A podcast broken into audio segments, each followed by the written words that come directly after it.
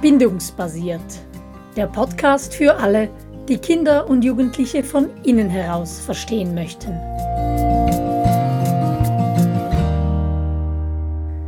Was Kinder und Jugendliche wirklich und unbedingt brauchen, das ist der Titel von unserer ersten vierteiligen Podcast-Serie.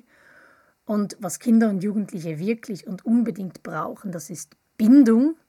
Offensichtlich, wenn wir vom bindungsbasierten Entwicklungsansatz sprechen. Aber Angela, was ist Bindung überhaupt?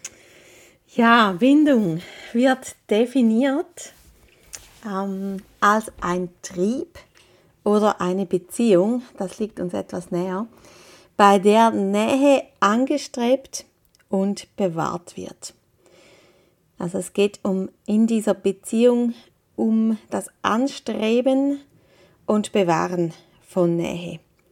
So, in der Theorie. Und Bindung ist die Essenz von Beziehung, oder? Dass wir nah sein können den Menschen, die uns wichtig sind. Und da werden wir dann noch ähm, dazu kommen, ähm, auch in unserem großen Elternkurs, dass das nicht nur Babybonding ist, also dass das noch auf ganz andere Stufen kommt.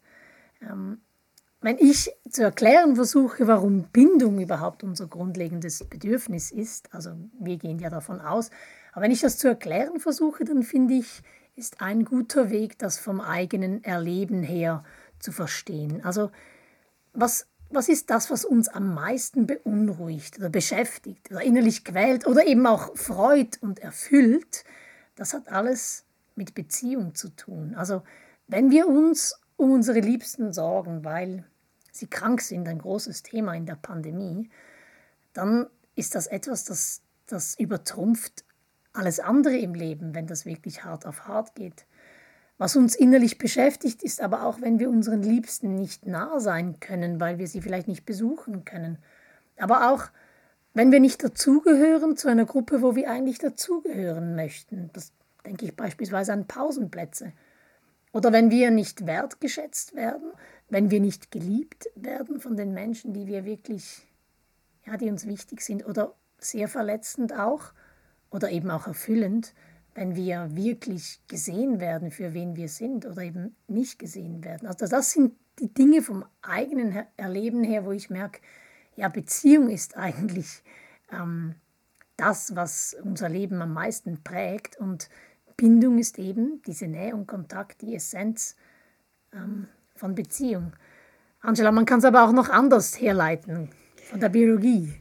Ja, genau. Wenn wir ähm, schauen als Menschen unsere all unsere wichtigsten Bedürfnisse, die wir haben, ähm, all unsere wichtigsten Needs, die wir haben, um überhaupt überleben zu können, ähm, die werden durch die Beziehung, durch die Bindung überhaupt erfüllt. Also die Bindung macht wie überhaupt den Raum auf, damit diese ähm, Bedürfnisse erfüllt werden können. Also beim kleinen Baby, wenn es auf die Welt kommt, ist uns allen das noch völlig klar.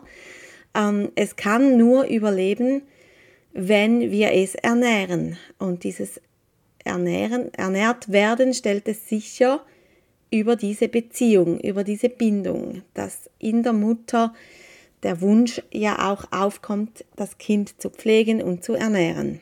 Und so geht es dann weiter ähm, mit all diesen Bedürfnissen nach gesehen werden, nach Wertschätzung, nach Liebe, nach Körperkontakt, ähm, all diese Dinge, die werden über diese Bindung überhaupt erst erfüllt.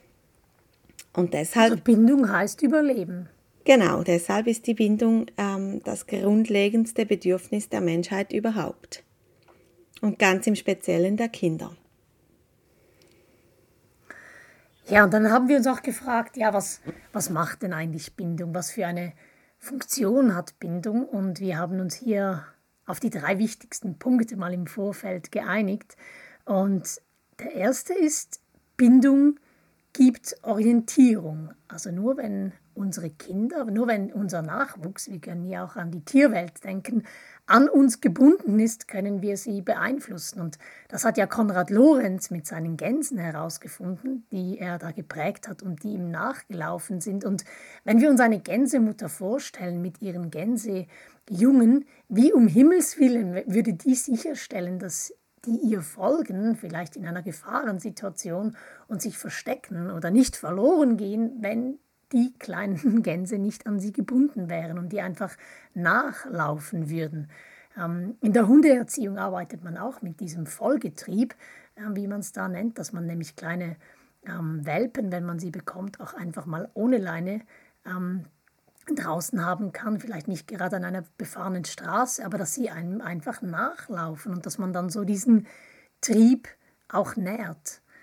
Ja, nur, nur wenn sich unsere Kinder an uns orientieren, können wir sie auch beeinflussen und können wir auch Werte vermitteln. Also das kann sein Tischmanieren beispielsweise. Wie, orient, wie ähm, verhält man sich in einem Restaurant? Da orientieren sich gebundene Kinder an uns, ähm, um eben zu sehen, dass man jetzt still ist oder mit geradem Rücken in einem guten Restaurant da sitzt oder so. Also ähm, Bindung gibt Orientierung, weil sich unsere Kinder an uns ausrichten und bei uns ähm, all diese kleinen Hinweise aufschnappen oder vielleicht auch die großen, die expliziten, was jetzt eigentlich wichtig und richtig ist in einem Moment.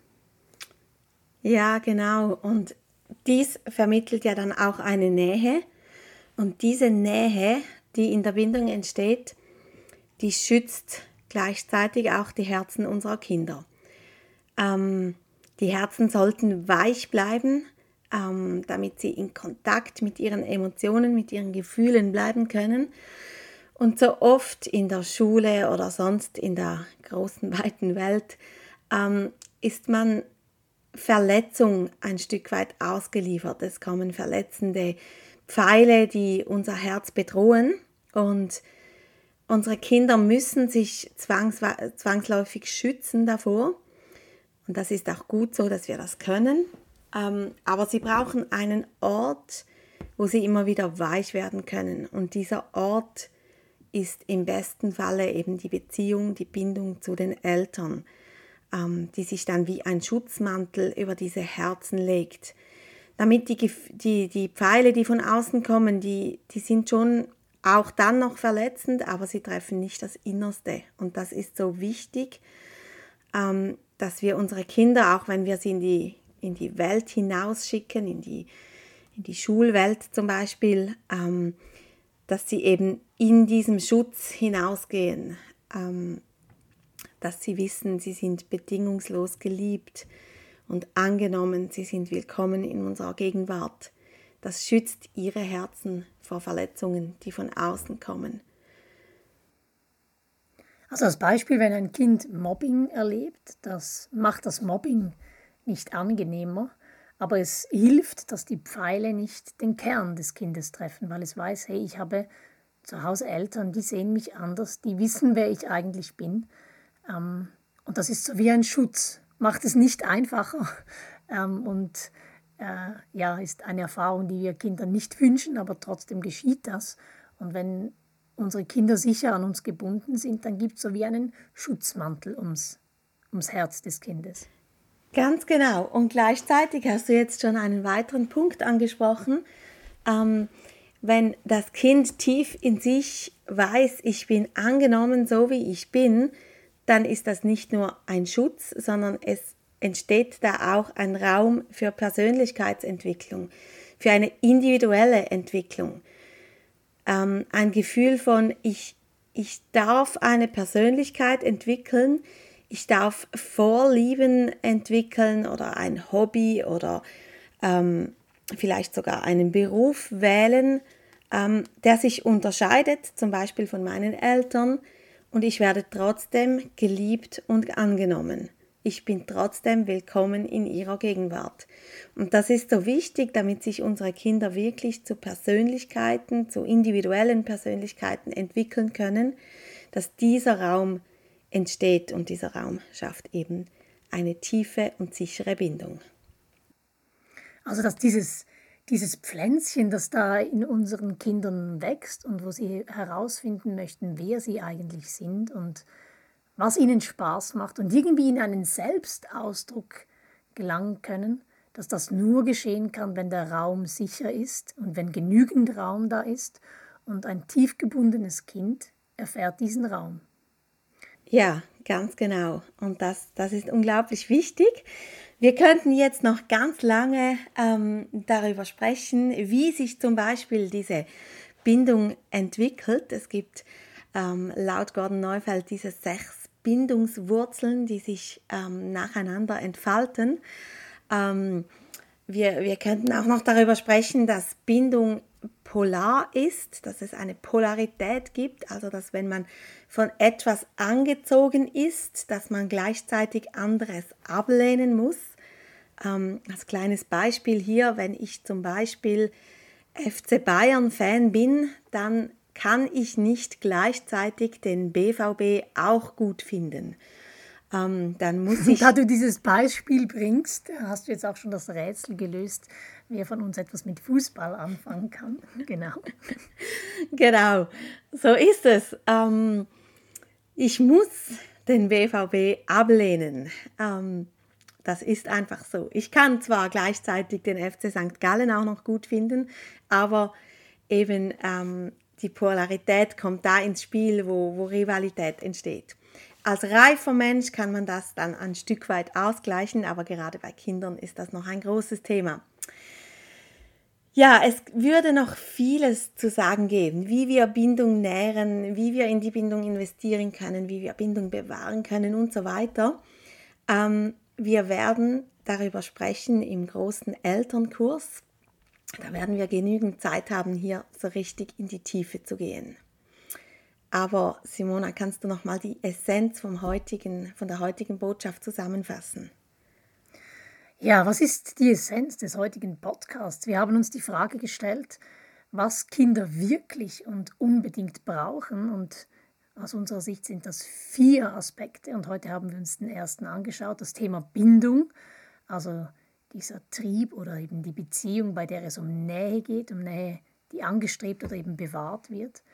Und die Essenz, ja, Bindung ist unser Hauptbedürfnis, insbesondere von unseren Kindern und toppt alles andere, wenn Bindung, wenn da das Kind hungrig ist, die Bedürfnisse nicht gesättigt sind, dann drängt sich das, der Bindungshunger in den Vordergrund. Ähm, Bindung schafft Orientierung, vermittelt Werte. Bindung ist ein Schutz für die Herzen unserer Kinder und gleichzeitig bietet Bindung den Raum, um zu fühlen und um eine eigene Persönlichkeit zu entfalten. Und ganz nebenbei, Bindung ist auch das, was das Elternsein einfacher und erfüllender macht, wenn diese Bindung wirklich spielen kann. Ja, nächstes Mal gehen wir weiter mit den, mit in dem Thema, was Kinder wirklich und unbedingt brauchen. Und beim nächsten Mal geht es um Gefühle. Bis dann. Bis dann.